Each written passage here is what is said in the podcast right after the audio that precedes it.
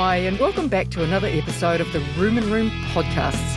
Hey, as always, it's great to have you join us for another of our ruminant nutrition focused chats. My name's Charlotte Westwood. I'm a New Zealand based veterinarian and nutritionist who works for PGG Wrightson Seeds, based with my team at Kimihia Research Centre here in Lincoln and Canterbury.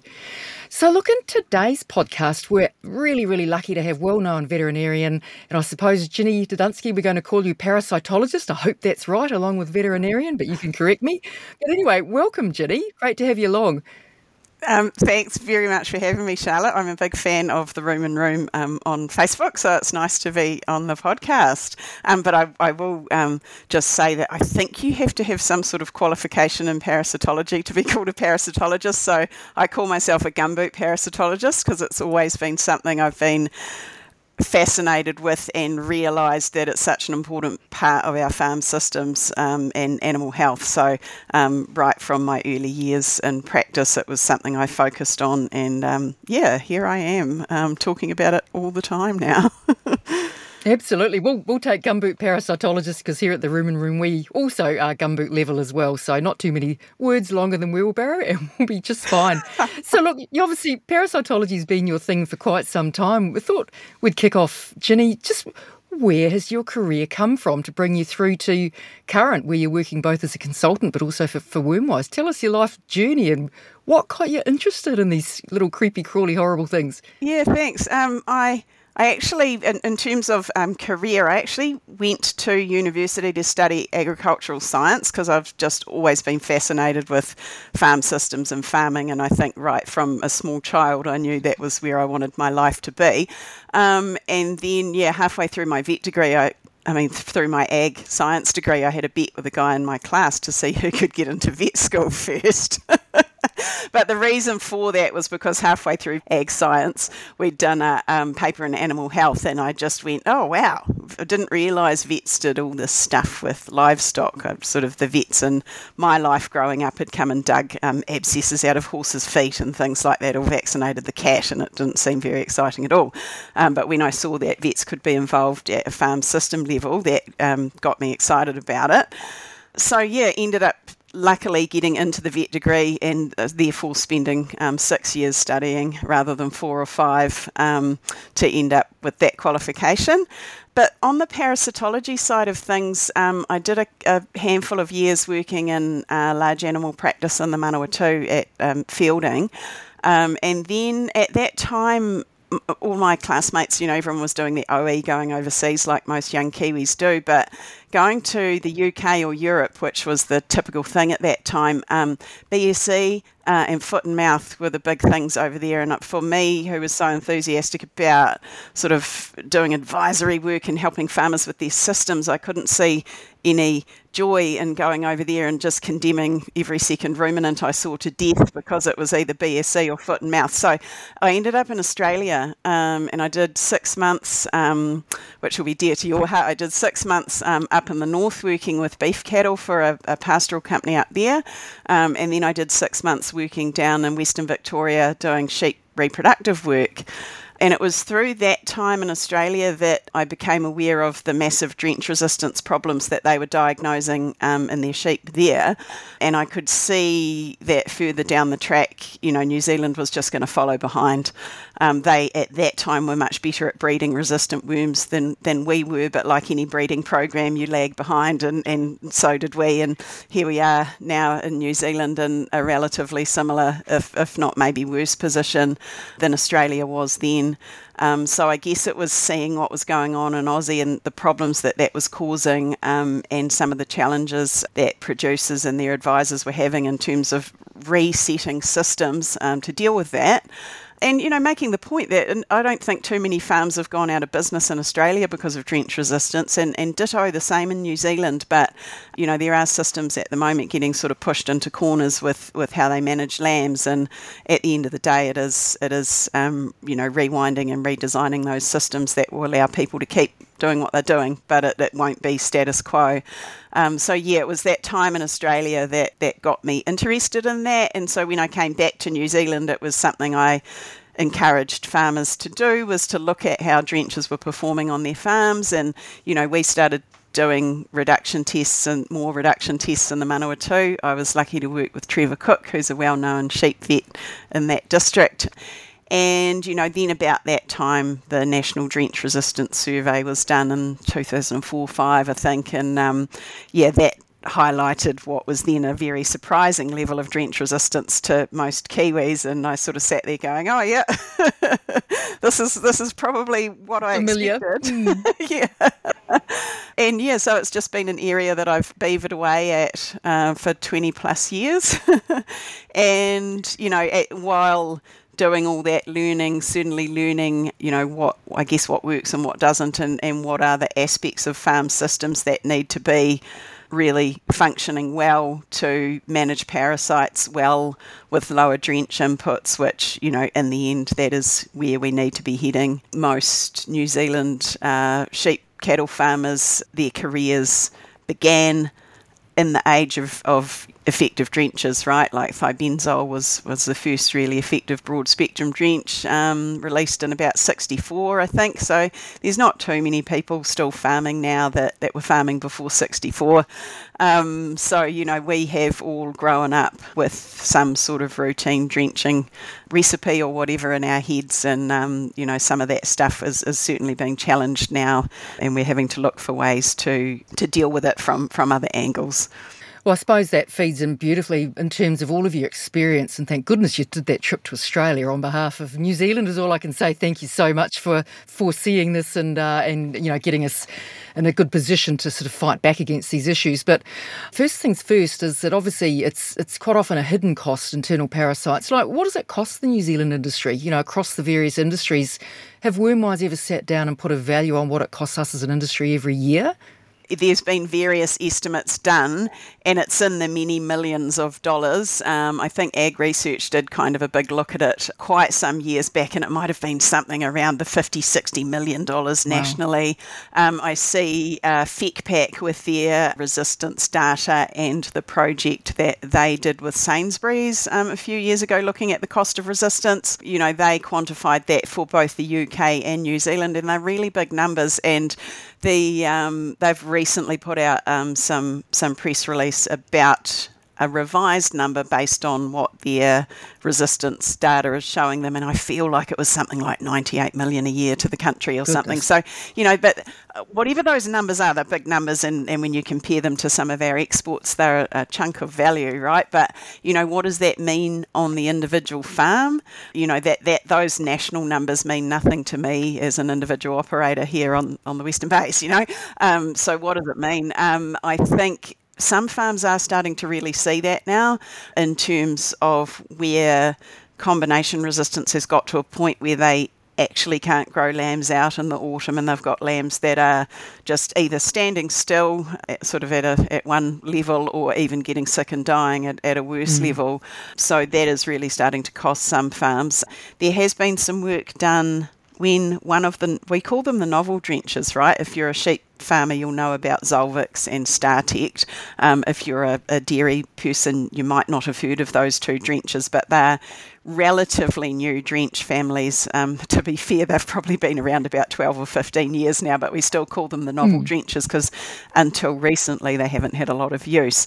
So when Monepantel or Zolvix was first released, there was some comparative work done showing the growth performance and uh, carcass value performance of lambs, either drenched regularly, i.e., monthly, with a drench that was leaving about 50% of the worms behind, or a, f- 100% effective drench, i.e., Zolvix Monepantel. Mm. And by the end of that growth period of those lambs, which was basically from weaning till, say, April, there was a nine kilo difference in live weight or a four and a half kilo difference in carcass weight between the lambs where half the wombs were being left behind each time and the others um, that were being where every month all of the wombs were being removed by Monepantel. And the, the scary thing was that if you put those groups of lambs next to each other in a yard with their wool on because those lambs hadn't been mm. shorn, um, it, as, as is quite typical in the Manawatu. Visually, you really couldn't tell the difference between those lambs just side by side. And this is what we see happening on farms, particularly, you know, uh, prior to last summer. We had a number of either dry summers or autumns. We had in the North Island some quite bad facial eczema mm. seasons. Um, you know, some farms were badly affected by other animal health issues like viral pneumonia. And you get this poor lamb performance in the autumn, which, you know, unless you've got some really good forages, lamb performance in the autumn is typically pretty rubbish mm. on perennial pastures mm, anyway. Mm. um, but you add in drought, facial eczema, things like viral pneumonia and other fungal toxins in the pasture, and you'll get this real standstill or even weight loss in lambs. And, you know, people are sort of waiting for the schedule to go up and then the things start to improve as it cools down. And all of a sudden the lambs start growing again and we sell them out and, and everything seems fine. But, you know, what's been happening on a lot of these farms is that year on year, that's just got tougher. You know, lambs haven't yielded as well, even though they look as good. Um, we suddenly find there's a whole lot more lambs that we just need to end up selling store in the winter because they haven't hit targets. Mm-hmm. And there's been all that other other stuff going on, which it's been easy to sort of justify the performance based on those things. But underlying it in a lot of these farms has been the fact that their routine double combination, triple combination, whatever drench they've been using, has been leaving large numbers of resistant worms mm. behind. And this is the thing until you've got a drench that's performing quite badly, i.e., leaving less than or more than 50% of the worms behind, you won't see it visually. And, uh, you know, that the attitude that people have that, oh, well, I'll know if I've got drench resistance because I'll, I'll see mm. that the animals are wormy. Man, you do not see it until it kind of hits you like a wave. And we've certainly seen that in lambs. Um, and we're starting to see it on some intensive beef finishing mm. properties as well, particularly those those um, 100 kilo calf systems yep. um, where, yeah, all of a sudden you've got animals that really look unwell, whereas previously you didn't realise anything was mm. wrong. So, yeah, doing some testing of your drench performance um, before you get to that point is fabulous advice. Absolutely. So, listeners need to talk to their vets about that, or can they collect some samples themselves? Best to talk to a vet and get sort of holistic advice around doing your fecal counting. Yeah, I, th- I think getting yeah, get, get, getting on side with a vet who knows what they're talking about in this space is really, really helpful anyway, right? Because what you do as you start to look at this stuff is you always have more questions. Mm. So it's much nicer to have a tame animal health advisor who you can bring and talk to, you know, at the drop of a hat rather than having to sort of truck around and, and do it all for yourself. Um, although, you know, that, that independent approach suits some people better, so that's fine. Um, but it is not the exclusive domain of vets it is entirely possible to collect all your samples yourself and use an automated system. The, the one that we have commercially available in New Zealand is called FECPAK. There's another automated system um, called Parasight that some veterinary clinics run. And then, yeah, there'll be others coming onto the market. I'm sure this is a growth area. And I do accept, you know, for a lot of producers who might be an hour and a half or two hours from town, you know, it's just not that convenient to be running samples in and out all the time. So, uh, finding a system that works for you so that you actually do it, I think, is far more important than which system you well use. Because um, there is a bit of debate in the industry about, you know, what system's better and, you know, whether whether things are valid or not. And I think just get on with it is the message and do what works for you. That's fabulous. Yeah. Um, but yeah, that simple first question of is my drench working or not, that's a pretty easy one to get started with um, simply by you you give your your lambs or your calves a drench, and then 10 to 14 days later, preferably 14 for calves, 10's, 10's okay for lambs, collect, you know, some fresh samples and get them checked under whatever system you're using. And if the drench is working really well, there should be no eggs present. That's the basic advice. And if, if there's any level of eggs present, then that's the start of another conversation with whoever you're getting help from. You need to find out what species that is. You might need to, you know, do some more checking to make sure it wasn't that your gun gun was letting, you know, drench go back, or the shepherd did it and um, actually they had the gun set wrong, or, you know, working through all of those scenarios is really important too, rather than just panicking straight away, oh my God, we've got drench mm. resistance. But yeah, yeah, if something's happened, you need to figure it out and then go from there. Absolutely. Yeah. So we will talk shortly about the role for nutrition and animal resilience or tolerance and all those sorts of things to internal parasite load. But obviously, in the face of increasing resistance and whether our novels hold up and, and are still available to us in the years to come with not much in coming or any coming in the way of actives. So obviously we'd like to say it's all about nutrition and we'd like to say it's all about efficacy of drenches and it's not it's neither of those. And I mean we just before we started recording, you're talking about a case study where you've been working alongside one of your clients uh, in your consultancy side of your business world, and working to change some things around management right from the point of the ewe, not even talking about lambs. Tell us about that journey, and because I think it illustrates that it's not just about drenching, it's not just about nutrition, but it's a whole range of things, isn't it, that we need to consider. But we will come back to nutrition specific shortly. Yeah, cool. And I think um, that particularly for sheep, the big opportunity to to deal with this is in the management of the pregnant ewe and, and the ewe in early lactation. The more lambs that we can have survive in the first place is fantastic. Um, I guess just taking a step back, like a lot of the uh, profitability analyses that I've seen or been part of for many years on sheep farms, it's all been about uh, sort of kilos of lamb weaned per, per hectare or per per ewe or whatever. And there's we, have followed this curve where we've um, lifted and lifted and lifted lambing percentage, which has done wonders for productivity. But in terms of drench use and drench resistance, to a point, um, the more twins and the more triplets that we have, the more risk we run of having a lot of lambs present at weaning that can't immediately be slaughtered or sold as good stores. And the whole worm situation on a sheep farm is very much the, con- the worm challenge and contamination to all sheep on the farm is very much set up by those lambs mostly from weaning onwards.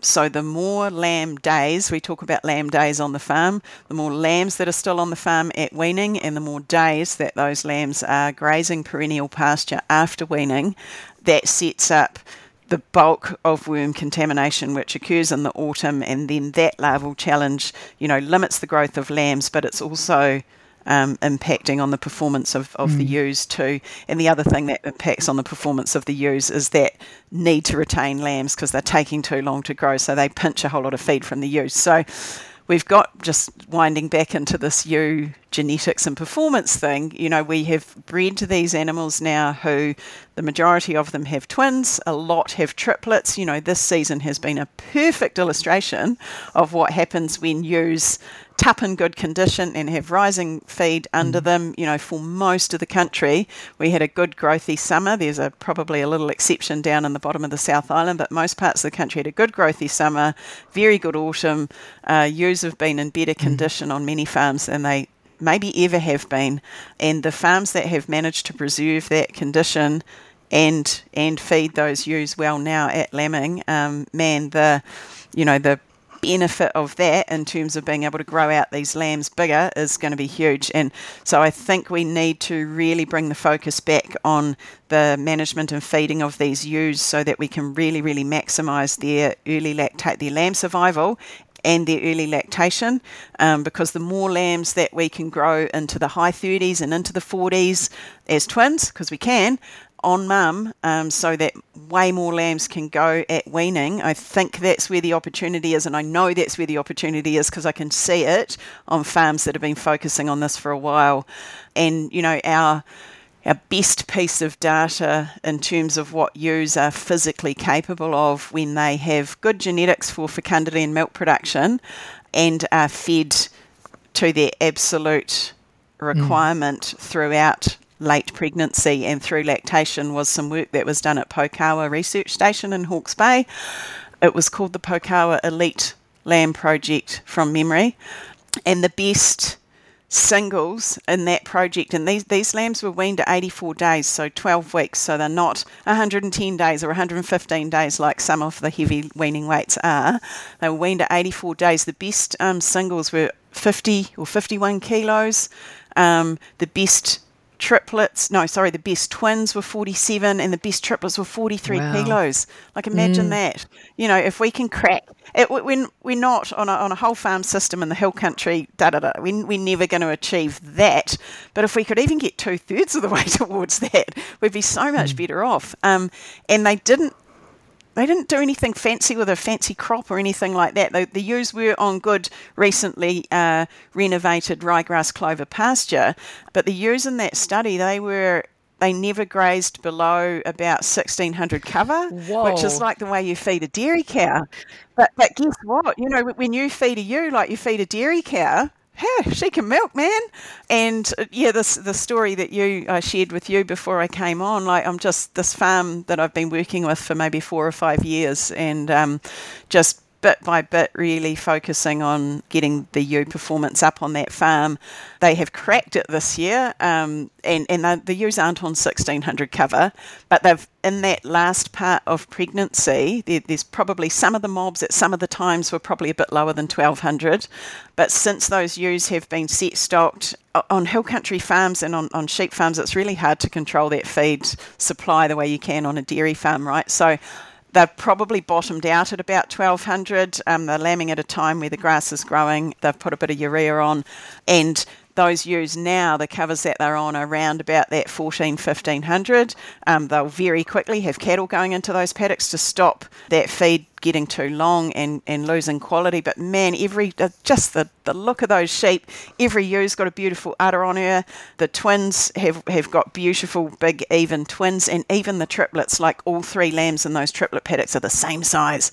And um, they've cracked it, and I'm so proud of them and it's just and, and, it's a hill country farm yeah. and it, it's evidence that you know yes you know it's much easier on a farm with that easy contour and that land resource where you can renew pastures and things like this but this is just ordinary hill country pasture um, it's got reasonable fertility mm-hmm. levels but they should be higher but just the way that that manager has has run that system managed that winter cattle spent a lot of time locked down in the winter on that farm to prioritise mm. the ewes, um, and now they're coming back out and being sprinkled around um, into lambing paddocks, and it's just such a joy to see ewes looking like that. It's just awesome.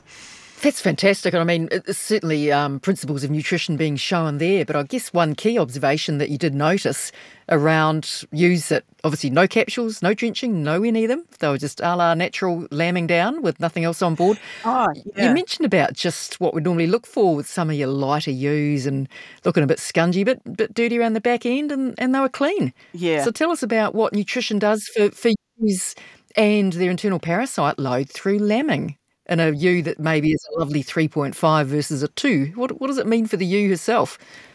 Yeah, so I think just just to um, to um, be honest, um, on that farm, I think the two tooths did get a treatment prior to lambing, and so did some of the thin multiple ewes. I think that is something over time, maybe not so much for the tooths because their immunity is still not as robust as a mixed age sure. ewe, and I'm pretty relaxed about looking after two tooths when it comes to mm, worms. Mm. Um, but I think over time that that need to hang on to the treatment of those multiples, I think we will let go of that. That's been something that's pretty prevalent. Um, it's very prevalent advice um, throughout the industry, and I think both advisors and farmers are a little bit scared to let go of that treatment of light use. We know from um, some neat data that came out of Massey um, as part of a ewe wastage project that Kate Griffiths, now Kate Flay, did. Um, she post mortemed through that project something like 500 light ewes, which is a lot of ewes to post mortem. Mm, mm.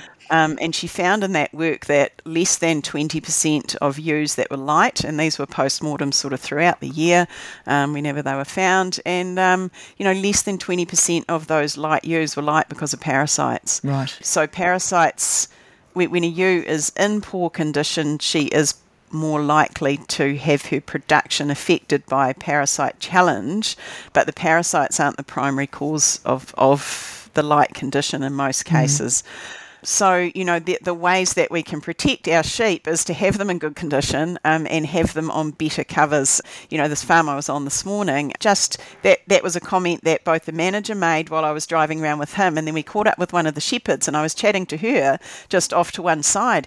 And she said, Man, you know, my ewes are really clean. Like, I can't believe how clean they are this year. And it's like, yeah, man, because they're just not grazing down into that bottom two, two and a half centimetres the way that they quite often are, unfortunately. And yeah, just that was neat. And I will say though that that doesn't always happen. um, you know, so sometimes sometimes you can have great feed and the ewes just look, you know, God, they're just daggy as, and it's really frustrating. But on, on this farm and this year, it was really really neat to see how clean the ewes were. It was very cool actually that's outstanding as an outcome.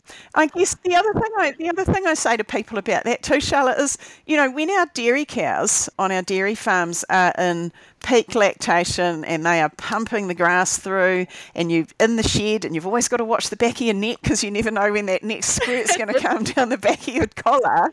You know we completely accept that when our cows are in, in peak performance, that they are going to have loose feces like that. But by golly, if a sheep does that, you know, that's just terrible. Different standards. and I, I do think that, you know, if, if we want our ewes to really push food through and really pump milk out, like if they're eating, you know, grass that's quite low in dry matter, all that all that water's got to go somewhere. And we look at them and we think they've got worms, but how? Why is that different to a dairy cow? I, I do think we hold our sheep to a different standard, and I think it's not fair. absolutely, absolutely. Oh goodness me. So in terms of like, how does it work? It's about that she's not grazing down low. She's not getting that that load of uh, larvae at the bottom of the sward. What about is it is it to do with her immune system being in better shape? Is she just more tolerant of other infectious things when she's in good order? Yeah, I think it's it's not necessarily that these ewes have got less worms on board. They may well have have worms there that if the feed was not as good might be limiting their production somewhat. And there's been work done at Lincoln showing that particularly with protein. Um, you know giving ewes a higher protein diet they can tolerate a, reasonable parasite load and perform to the same level as a ewe that, that isn't parasitized. But I think I don't want to get hung up on protein because on, on sheep and beef farms it is very much dry matter number one. Usually there isn't enough dry matter. Um, ME number two. Um, and then, you know, then we worry about tattooing around the edges with things like protein. So I do, I get a bit um, grumpy if people start talking about feeding ewes protein because most of the time they're just, the grass is too short. That's brilliant. Couldn't agree more so they may they may have some worms on board, and I've seen farms where uh, people are very good, confident managers of their ewes with nutrition and uh, and covers and, and condition and everything over lambing, and I've seen people leave ewes with quite high fecal egg counts, i.e., like um, average egg counts of like six and eight hundred, and and not treat them because they, mm. they've done it before. They're confident that with the feeding and the um, and the management that they've got that the ewes will still continue to pump out milk and, and grow good lambs, and they do. The question that always comes from when I give that example is, oh my goodness, but you know, aren't the ewes putting down a whole lot of pasture contamination that's then going to impact those lambs? In, on some farms in some years, some mobs of ewes will contribute to that, that it's called the periparturient rise, where the over means over lambing, my immunity relaxes a bit, and I end up with a few more worms on board, and my egg count goes up. Typically, that egg count's starting to go down again by docking as the immune system goes, oh, hang on, we need to wake up here, and we'll um, we'll get rid of these worms now. So that does happen, and in some years on some farms, that will contribute to uh, some infection in the lambs. Um, work that mm. Dave Leathwick did at Flock House showed that it, it in their system it was one year and three. I wouldn't apply that to, to anyone or anything other than to say that it's not a consistent thing. And mm. where all the other things are going right for the ewes, you know, it's unlikely that that any peak of of egg production out of the ewes is going to affect the lambs too much. The other thing people need to remember is that the, the hatching and development rate of eggs coming out of immune mixed stage ewes is much, much lower than the hatching and development rate of eggs that come out of lambs. Mm. And the same applies for cattle. So those 100 kilo calves or those weaned lambs, a much bigger chunk of the worm eggs coming out the back of them will successfully develop through to infective larvae. Um, in lambs, it might be around about 30% at, at, a peak of, of eggs that are laid that develop into infective larvae. In an immune ewe, it's only about 2%. So even though the ewes may have reasonably high fecal egg counts, um, that does not necessarily translate through into larvae on pasture. Um, so yeah, right. well-fed ewes are, are net removers of parasite contamination from a grazing area, but they have to be well fed ewes. If they are under pressure, you know, particularly if they're younger, like a two tooth ewe, or if they're a mm-hmm. fine wool ewe, they're more difficult to manage with regard to parasites because having a, a, mixed age flock of fine wool ewes is kind of like having a whole mob of two tooths um, if you're talking about something like a Romney. So they are more difficult. Mm. Um, but again, the same thing applies talking to people who work more closely with fine wool sheep than I do. Um, same thing applies in terms of condition on their back and grazing at a higher residual um, still makes those ewes much less prone to worms as well. That's some amazing take homes there because it's just keeping it, you know, you, you, said before at a gumboot level, and I mean, you've, you've summed that up beautifully, is that it's just about feed them, oh, feed them monitoring, monitoring condition, may, you know, maybe capsules for those light ones, but feed them, feed budgeting, eh? Yeah. The other one I hear, the, the other thing I hear when it, if we're still just just to, to flog this um, ewe spring feeding thing to death, you flog, um, flog it other, to death, please. the, the other thing I quite often hear from farmers is, oh, but I need all those mouths to eat that spring surplus, or I need to run my farm this way because otherwise it gets out of control in the spring. Well, like the spring and the summer that we just went through in 22 and 23 in many parts of the North Island anyway, you know, the feed, it, it, was a bit cold to start with, but the feed just never stopped growing it. And I didn't see too mm. many farms getting completely out of control. You know, there may have been certain areas of some farms that got a bit rough, but far out, like I do think now with the high performing sheep that we've got, and as farms get better subdivided, better water, better control of grazing, which is that's just a trend in the industry and it will continue to a point, you know, that ability to control a spring surplus can be managed in I don't I don't want to say ten other ways, but it can be managed in half a dozen mm. other ways other than just carrying a whole big lot of stock through the winter and, and half starving them. So you know this farm I've been on today, like that's been that's always been one of their techniques. They they don't have breeding cows, but they do have trade cattle, and they're quite flexible about how and when they sell them, as long as they're making some sort of margin on them most of the time. Mm. Um, but they really shut those cattle down in winter, and then they don't set stock them with the ewes until the ewes have had the best of what they need, you know, through that early lactation period. Um, and I think there's a lot of opportunity there for people, you know, if you've got a breeding cow herd or whatever, just to look at how you're managing that. You know, where where are the points where you could just keep the pressure off the ewes for a wee bit longer or shut the cows up somewhere or mm. you know more and more people have got forestry blocks rightly or wrongly you know can you poke the cows in there for just a couple more weeks just to let those i don't know you know it's going to be different on every farm but just looking at ways that we can preserve those covers under the ewes both towards the end of the winter rotation and and as we set stock just so critical. Um, and it, you know the answer is going to be different for every farm, but I do mm. think that um, controlling the spring surplus thing, I think we have to relook at how we do that as well because it's used, in my opinion, it's used as an excuse. Great, good, good sound advice. I'm going to upset. I'm going to upset some people, but yeah, man, I can I can see when it's done well how, how well it goes. So, yeah. you're speaking from experience, and you're doing it as opposed to talking about it, so it, it, it works. For breeder finishes, I mean, that's all about maternal nutrition, about the ewe. What about for guys that are um, picking up stores, taking them home, going to be finishing them over the summer. They don't have that control or, or any influence on the ewe herself. What if we fast forward to post weaning and, and someone bringing in lambs to finish? What's some of the, the nutritional things they need to be thinking about? I mean, there's some common threads, no doubt, but specific to the lamb yeah, that, that's cool. Thanks, Charlotte, because it leads me on quite nicely. I've got I've got this thing going on. I've been discussing uh, with my beef and lamb research colleagues about this thing we've called the three pillars of parasite management, which kind of rolls off the tongue quite nicely. And the, the first pillar is everything I've talked about in terms of well fed, well conditioned, healthy, robust breeding stock. And yep. then the second pillar being young stock on what I call clean feed. So Mm. Clean feed means feed that's got less worm larvae on it than your average hill country pasture. So, depending on the farm, it might just be the average hill country pasture, but it might be that the lambs are out in front rotating in front of the other classes, literally just picking the clover out of the sward and then being moved on, and then something else comes in behind them. The worst thing you can do with lambs on a hill country farm, I think, nowadays with drench resistance is to think, oh, you know, this little rotation here of 10 paddocks, it's better contour. We've got some relatively new grass on it. We'll just rotate the lambs around and around mm. around there. That is where some of the wheels are starting to fall off on these farms with drench resistance because sure. you're just building up this population of worms that's been surviving your regular drenches. Mm. So that's sort of your breeder finisher one. But then for the for the people um, buying in store lambs and finishing them, there is nothing like a good, clean, new whatever it is, novel forage, whatever whatever the when people ask me what's the best crop for lambs, like there's no one answer to that, and I'm sure you get that too. Um, but I tell them it's whatever green, leafy, high ME forage grows well in your environment and, and suits your system.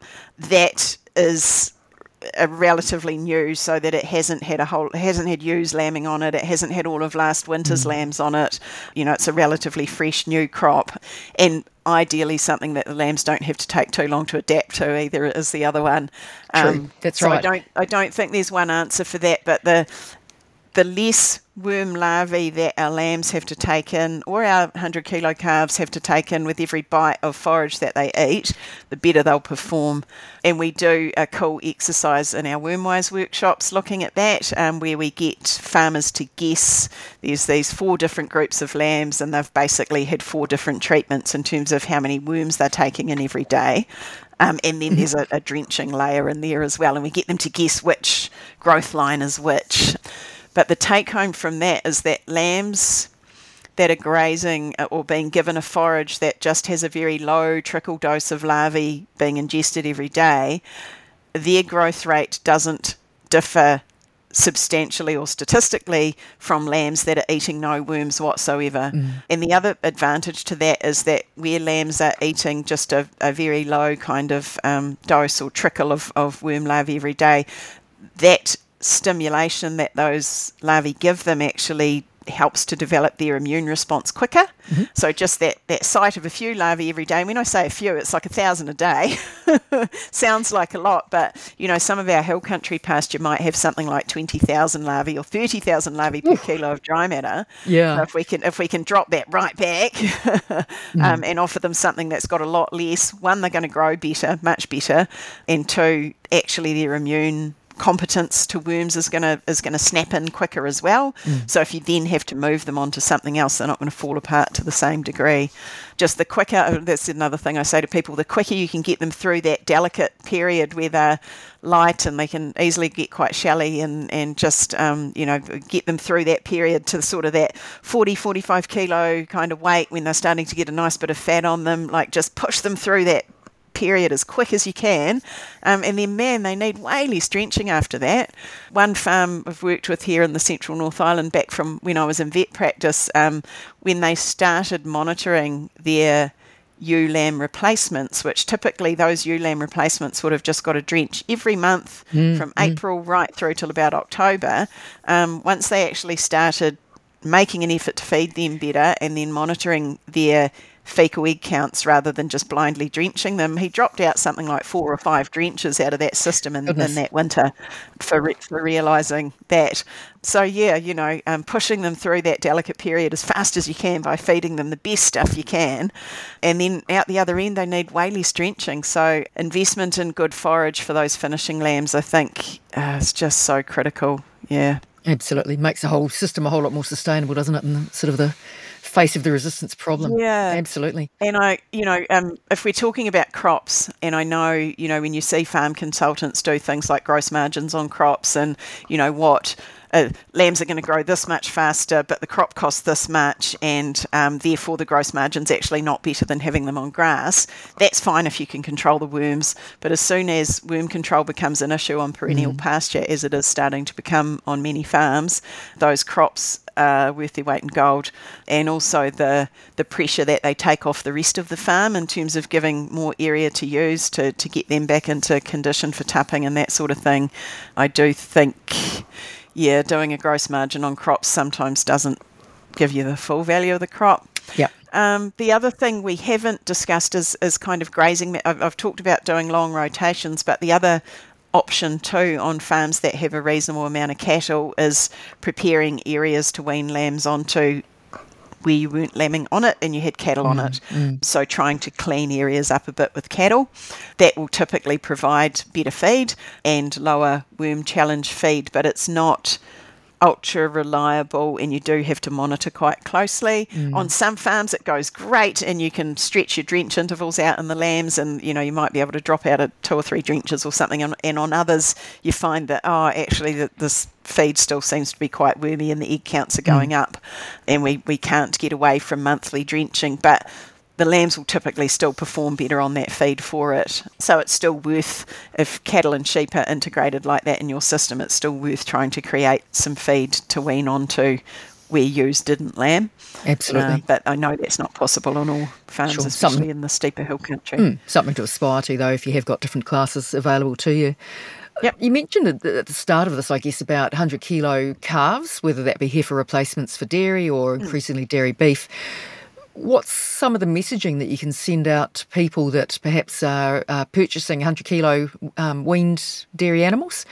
and that's yeah. the only stock class they have on farm, for example. Does that lend ourselves to problems if we don't have another stock class and we end up just doing dairy beef or just doing dairy heifers on a runoff? What what sort of things at a holistic level, I suppose, to get away from necessarily having to continuously drench would it uh, apply yeah. for dairy heifer or dairy beef system? Yeah, I think there are really good examples out there of people running dairy runoffs where they are feeding and managing to such a high level that that scenario you talk about where you've only got you know young animals and you're potentially going to run into a hole with failing drenches there are people running systems like that where they seem to be immune to that, uh, which is fantastic. And I think their secrets are just the same stuff I talked about um, with the ewes. You know, very good feed levels at all times, really chasing that growth. Mm. Um, it does help in those young cattle systems if you are able to do some regrassing. So Emma Poole, who is also a wormwise facilitator and young farmer of the year and a mum and just like a dairy farmer and just so capable. All round extraordinary. yeah, yeah.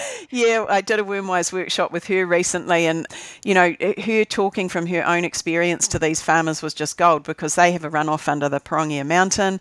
They're very focused on on all that growth stuff. They use, I think, they have plantain and clover, and they also have chicory in their system. Um, they will supplement when mm. they need to. They don't let the grass get too short, and they're also mindful of the fact that those little baby calves, you know, again, just like the lambs, they are the main source of the contamination. And if they run round and round and mm. round on their own little rotation, that's where you're going to be breeding up drench resistant worms. So the yearlings, because the yearlings are so well grown out, um, they're actually becoming quite immune to worms themselves. So they can do the vacuum cleaner role. Um, but if you haven't grown your yearlings out well um, and they're still behind target, um, you know, they won't be such good vacuum cleaners. So mm, again, mm. you know, pushing them through that delicate phase on good feed. Um, the other thing I do see some good rearers of these of these young cattle do is just be prepared to invest in supplement over the first summer. It doesn't all have to be about crops, sure. and you know, say what you like about mm. palm kernel, that works really well in that role.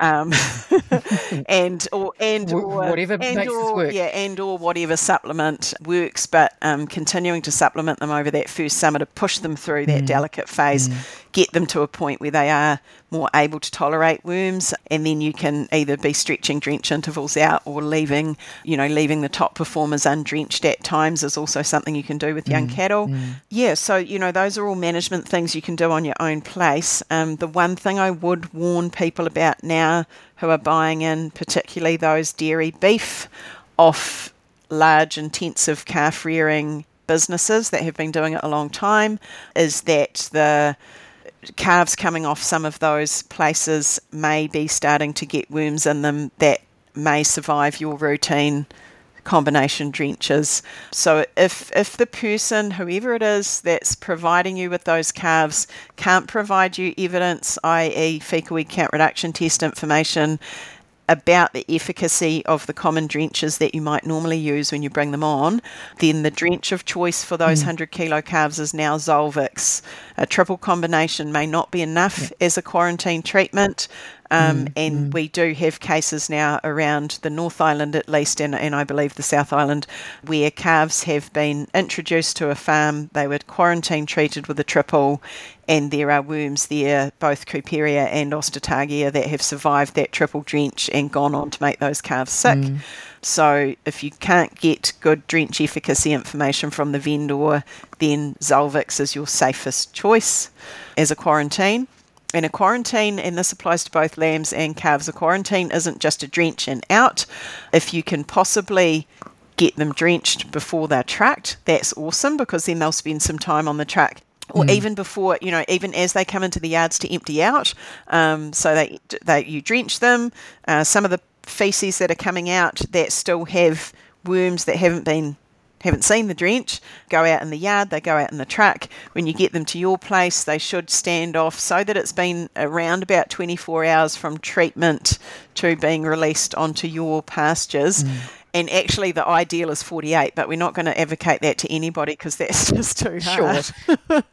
but tw- 24 hours will get rid of a lot of them i just took some sheep away this morning and i you know they stood in the yards overnight and it was amazing how few feces then came out in my trailer on the way yeah nice you know? example um, so so emptying you know i think you know parasitologists will tell you that worms can still pass out after a number of days mm. after a mm. drench but yeah 24 hours is a good compromise so that's easy to do for calves, right? Because you can pop them in the yards, they can have water, they can have some meal because they're used to that, mm. they can have some silage, they can sit there quite happily for 24 hours, um, and then you can let them out onto your pastures. It is a little bit harder for lambs because they typically won't eat supplement, but just sticking to that 24 hour rule and thinking about how you can make that work, keeping lambs on a bare area for that time, or you know, pick at some good good silage. It's amazing what they'll pick at when the silage is good um, just to stop any worms that were already passing out of the gut before you gave that fancy drench. Absolutely. Stop stop them from populating your pastures. Mm-hmm. And then when they do get released onto the farm, they need to go onto an area that isn't brand new grass. If we unluckily have worms surviving our quarantine drench, we don't want them to be the only worms populating a, an area that's nice and clean. So just put them into a paddock that's run lambs already or run calves already for a year or two. Yeah, yeah. Hopefully, a lot of susceptible worm, worms already kicking around there to dilute them down, right? Is that the, the, the right. science around it? Yeah, yeah. yeah. So I, I, suppose the 100 kilo calves, you know, in their first summer and autumn, what's your advice around fecal egg counting and at what age or, or and or live weight do calves get to before fecal egg counting is less practical or less reliable to give an indication of a worm burden? Yeah, good good question. Yeah, because it does vary between cattle and sheep, and we talk about using fecal egg counts for monitoring all classes of sheep, and they are useful for that. But for cattle, calves younger than six months, fecal egg counts are a reasonably reliable guide to the level of worm infestation that the calves have. Between six and say nine to 12 months, they're still useful information, but we do need to just take it with a little grain of salt. Sometimes cattle can still have a production limiting parasite burden, but that not be reflected in the egg counts. So they may have low egg counts, but they may still be under pressure from worms once they're into that sort of six month plus to 12 mm. month range. Mm. Um, and certainly after 12 months, um, fecal egg counts aren't a very good guide to what's going on in cattle unless they're high. Like if you've got a group of ill thrifty cattle and you take some fecal egg counts and they're all in the high hundreds, well, you've got your mm-hmm. answer. Mm-hmm. But if you've got a group of ill thrifty cattle and you take some fecal egg counts and they're all quite low, like 50s and hundreds and things like that, you still can't say for sure that it isn't parasites, particularly Ostertagia. So Ostertagia is the nasty bogey worm that really can knock cattle around yep. um, when they're older um, and that isn't a very prolific egg layer, mm. and also then the immune system of the cattle can be sort of keeping the egg production down, mm. even though the worms are still there mm. and causing mm. problems. Mm. So, yeah, those are the general rules around egg counts in cattle. That's brilliant, very sound, and, and uh, again, very practical advice. With thanks. Anything else around the nutrition? I mean, I think you've covered it beautifully, which is about fully feeding. Energy is the first limiting nutrient. Protein's nice to have, but for normally pasture based systems, it's not going to be a silver bullet for sort, sorting things out. But any, anything else around the nutrition that you'd really like people to be thinking about aside from just feed them? Uh, yeah, I think it is just feed them. And the other interesting thing I see is as farms get better and better at meeting just the overall sort of ME requirements of, of their stock at, at, at as many as much of the year as possible because you know there's always periods where you do have to shut things down a bit the perceived need for some of the trace elements uh, seems to go away a little bit as well in sheep and beef systems. Oh, good, you gave me a thumbs up. Yay. Oh, that's just really funny because we're both on the same page about trace minerals being further down the list. Yeah, so, you know, that one, the, oh, those, you know, the cattle look awful. They've got pale coats and they're scouring and they need copper. And yeah, in some parts of the country, there are frank deficiencies of, of copper. But man, I also see um, you know, bulls finishing off um, high performing systems where they're being killed before their second winter, you know, killed before Christmas, and, and they've got low copper levels in their livers, but it hasn't done anything to them. Um, being a bit facetious, but the, the perceived need for a lot of these kind of animal remedies does drop off as you feed them better.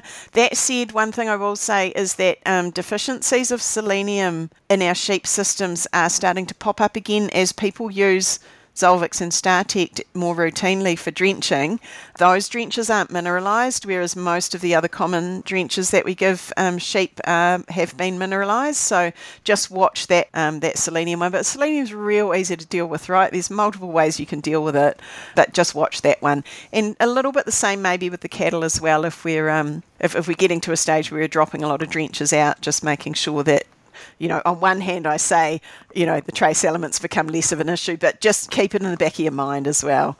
Yeah, and I mean, liver, liver checks on animals that you're sending to slaughter routinely are a really easy way just to keep a watching brief on that. It shouldn't ever catch you by surprise, um, but it, it can. So just just bear that in mind. Mm. Oh, really, really well said, and I'm I agree with you. I, I personally love the topic around trace mineral nutrition. It's just it's something that's really been my thing for for a good number of years, but sadly, quite often it's the top of the list you know, have I got an internal parasite issue because I've got low selenium? When you say, well, let's just feed them first, get the ewe condition, get the feeding levels right, get the energy, less so the protein, but get all those things right. And but in fact, they're eating more, they're getting more of everything, 100%. all nutrients, including trace minerals, ironically. So um, I, I, love it that we're both on the same page on that. And I'm sure listeners will be as well. But it does infuriate me sometimes when the conversation opener is yeah. about trace mineral nutrition. When let's have a look at pasture covers. Oh, there are a thousand out there, and oh, we won't go there. Well, look, Ginny, that's a wrap. You've been very generous with your time amongst. Uh, um, what we we don't have video on for the listeners, but I'm watching watching your house getting packed up in the background. So very very grateful um, to you for taking time out today. Thank you so much. Yeah, it's been great, and um, thank you for letting me ramble on. It's um, been an easy podcast to do. Oh, there's no rambling. I mean, every minute of this podcast is just a, wealth of information for our listeners. And uh, I suppose for listeners that uh, have enjoyed listening to you, Ginny, I know that I've already stalked and listened to some of your podcasts, and you obviously, for each podcast, tailor it to a different audience and to specifics around more information about drenches, for example, and that. So, so what are some of the places for listeners to Google if they'd like to hear more depth and detail around things that we may not have, have gone into huge detail? Yep, so definitely the Beef and Lamb website that has just recently been revamped and it's got a really, really good search engine in it now. Um, so if you just pop, you know, Parasite Podcasts or, or my name or Wormwise or whatever, those should all pop up if they're anything that Beef and Lambs had anything to do with. But the other place to look, not just for podcasts, but just for shorter videos, is the Wormwise Facebook page. Mm-hmm. So Wormwise, um, you know, while it's about worm management, so much of worm management is about how you feed things. So um, it is a little bit death by feeding as well. death by feeding is good by us here at the Rumen Room. yeah, yeah, yeah. So you can jump on there, and a lot of those other podcasts that I've done, um, like for um, Head Shepherd and other ones like that, uh, you'll find them in that Facebook feed if you go scrolling back through it as well. Oh, look, that's brilliant, Ginny, because I think this has hopefully um, got some appetite going with some of our listeners to really delve into this area about the interaction between internal parasites and nutrition. So, on behalf of us here at the Rumen Room, we just can't thank you enough And your role as your gumboot parasitologist. And uh, you've certainly shared a wealth of information for us today. So, look, as Ginny says, for more information, Beef and Lamb's a good place to start. For more things to do with ruminant nutrition, you know the deal. Uh, routine listeners, go and have a look around the uh, Facebook group, The Rumen Room, listen to some some of our other podcasts. And importantly, if you've enjoyed Ginny coming in and doing a podcast, anyone else that you'd like to come in, or if you'd like Ginny to come back and give more information, just drop us a comment, get in touch with me, direct message through Facebook or wherever you want to find me, and we'll certainly line that up because I personally think it's great that it's not just about nutrition, it's interactions with other aspects of farm management.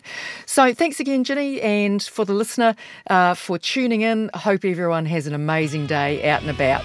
Thanks to you all. Cheers.